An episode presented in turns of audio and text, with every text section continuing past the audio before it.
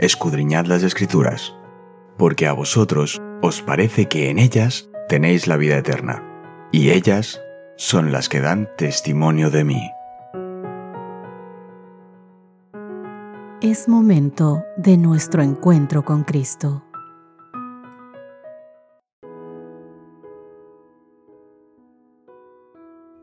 Hola, hola, ¿qué tal queridos amigos? Qué gusto poder encontrarme un día más junto a ustedes donde quiera que se encuentren en este espacio dedicado al estudio de la Biblia.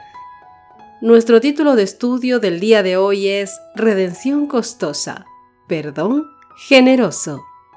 Pero antes de comenzar con nuestro estudio del día de hoy vamos a repasar nuestro texto base de este estudio en esta semana, que debemos memorizarlo, guardarlo en nuestro corazón, para que cada momento de la vida en el que necesitemos este versículo venga a nuestro corazón, a nuestra mente y nos alegre el alma.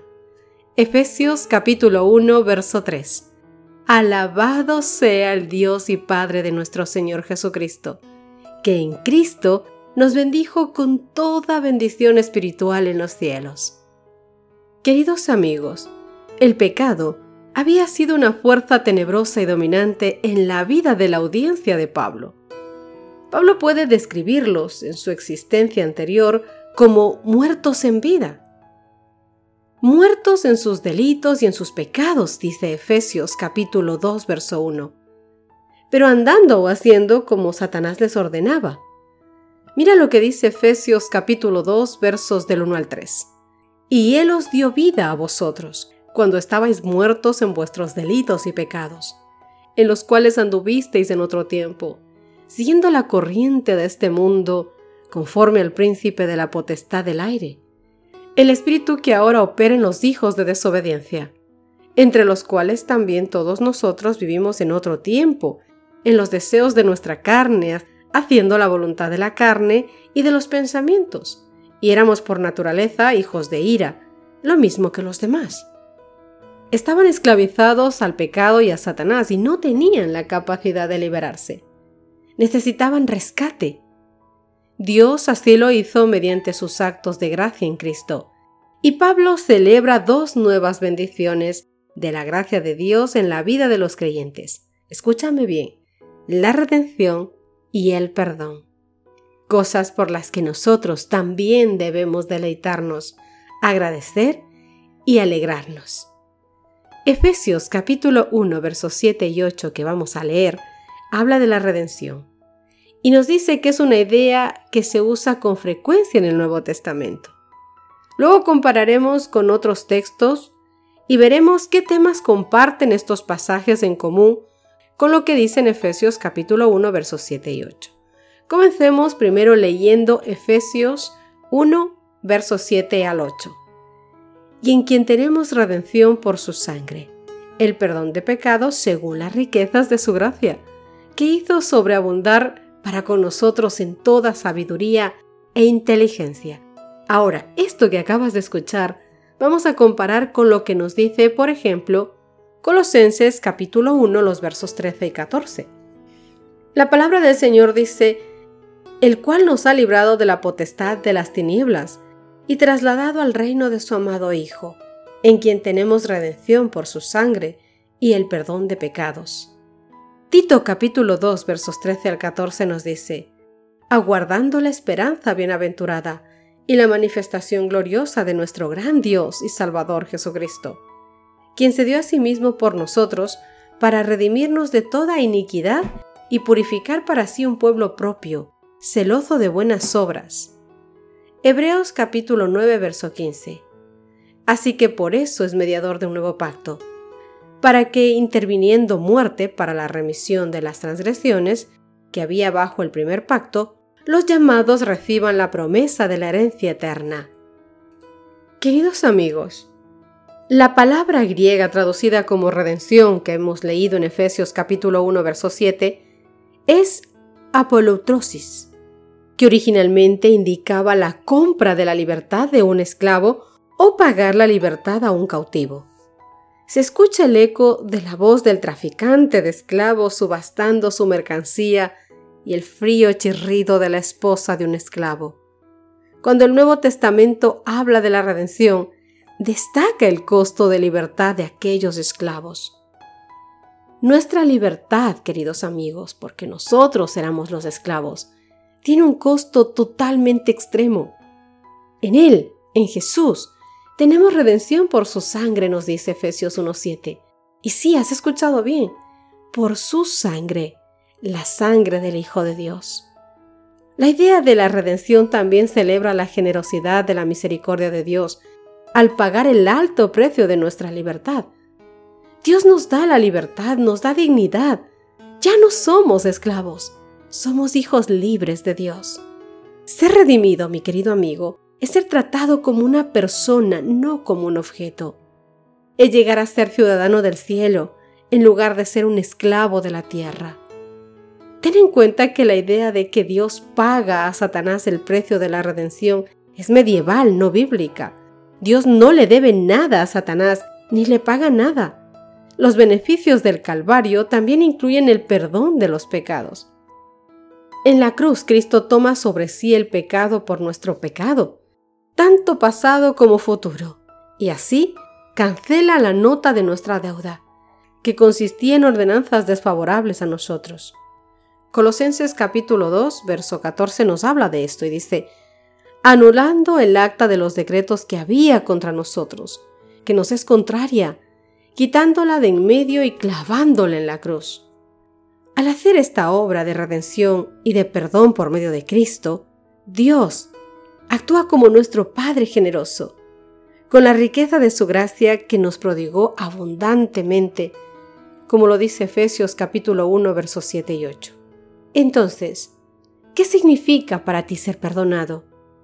Y no solamente perdonado, sino que redimido mediante el sacrificio expiatorio de Cristo.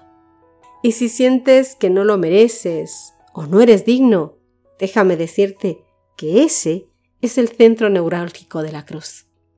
Nuestro Padre Celestial aborrece el pecado, pero ama al pecador, puesto que dio su vida en la persona de Cristo para que todos los que quieran puedan ser salvos y puedan gozar de eterna bienaventuranza en el reino de la gloria. No puede haber lenguaje más tierno o más poderoso que podría haber empleado para expresar su amor hacia todos nosotros. Él declara, ¿se olvidará acaso la mujer de su niño que está siendo amamantado? ¿De modo que no tenga compasión del hijo de sus entrañas? Aún las tales pueden olvidarse, mas no me olvidaré yo de ti, dice Dios. Isaías capítulo 49, verso 15. Una maravillosa promesa que debes grabar a fuego en tu mente, en tu corazón. Cuando leáis las promesas, recordad que son la expresión de un amor y una piedad inefables. El corazón del amor infinito se siente atraído hacia el pecador por una compasión infinita, ilimitada. ¿En quién tenemos redención por medio de la sangre? La remisión de nuestros pecados, dice Efesios 1.7 es en Dios. Sí, el mensaje es ese, mi querido amigo. Creed que tan solo Dios es nuestro ayudador y lo que Él más quiere es restaurar la imagen moral que tenía el hombre. Así que hoy el Señor está hablando a tu corazón. Acércate a Él expresándole tu confesión, tu arrepentimiento, y Él se acercará a ti con misericordia y con perdón. Créelo Convéncete de que eso sucederá. Y las condiciones para obtener la misericordia, mi querido amigo, mi querida amiga que me escuchas, son sencillas, son simples, justas y razonables. El Señor no quiere que hagamos alguna cosa penosa para que obtengamos el perdón del pecado.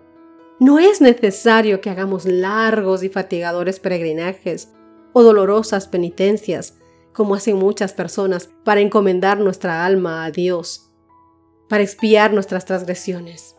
Pero el que confiesa su pecado con dolor, con arrepentimiento y se aparta de él, créeme, hallará misericordia. Ese es el kit del asunto. Esta es una preciosa promesa dada al hombre caído para animarlo a confiar en el Dios Todopoderoso, ese Dios de amor, de ese amor inefable.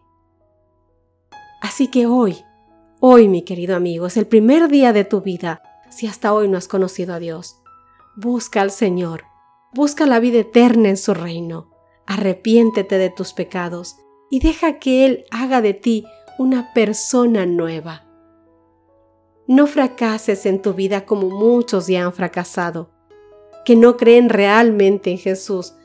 Y es que es necesario creer en Él para que tú puedas ser perdonado. Solamente Él te acerca al cielo. Solamente Él es el puente entre Dios y los hombres. No hay nada nada que hayas podido hacer, pensar o decir que Dios no pueda perdonar. Lo único que necesita es un corazón contrito, un corazón arrepentido, un corazón que quiera ser cambiado. Eso es todo lo que te pide Dios. Dame, hijo mío, tu corazón y déjale que Él haga su obra en ti. ¿Qué te parece si terminamos nuestro estudio de hoy con una oración? Ora conmigo Querido Señor que estás en los cielos, queremos comenzar, Dios mío, esta oración pidiéndote perdón. Perdón porque, por nuestra culpa, Dios mío, por nuestro pecado has sufrido tanto y aún hoy, aún hoy, Dios mío, con nuestro comportamiento, con nuestras obras, con nuestros pensamientos, seguimos haciéndote daño. Y aún tú sigues extendiendo tanta misericordia sobre nosotros. No lo merecemos, Señor, mas tu amor siempre está ahí. Tú siempre estás, Dios mío, y por eso te damos gracias hoy, porque eres un Padre misericordioso, amante, que también cuando necesitamos reprensión estás, porque también eres justo, Dios. Gracias por tus promesas. Permítenos, Dios mío, reclamarlas cada instante de nuestras vidas. Permítenos hacer la parte que nos toca, Dios, para que podamos ser hijos tuyos, hijos conforme a tu voluntad. Quédate, oh Dios, en cada vida, en cada corazón, en cada hogar, en cada uno de los que pertenecemos, Dios mío, a este mundo, para que todos, Padre amado, todos puedan tener un encuentro contigo, podamos tener una comunión estrecha, íntima contigo, hasta el día en que tú vengas y cambies este mundo, Señor. Mientras tanto, permítenos buscarte con todo nuestro corazón. Te rogamos esto en el nombre precioso de Cristo Jesús. Amén llame. Que Dios te bendiga, mi querido amigo. Nos encontramos mañana. Gracias por acompañarnos. Te recordamos que nos encontramos en redes sociales. Estamos en Facebook, Twitter e Instagram como Ministerio Evangelike. También puedes visitar nuestro sitio web www.evangelike.com.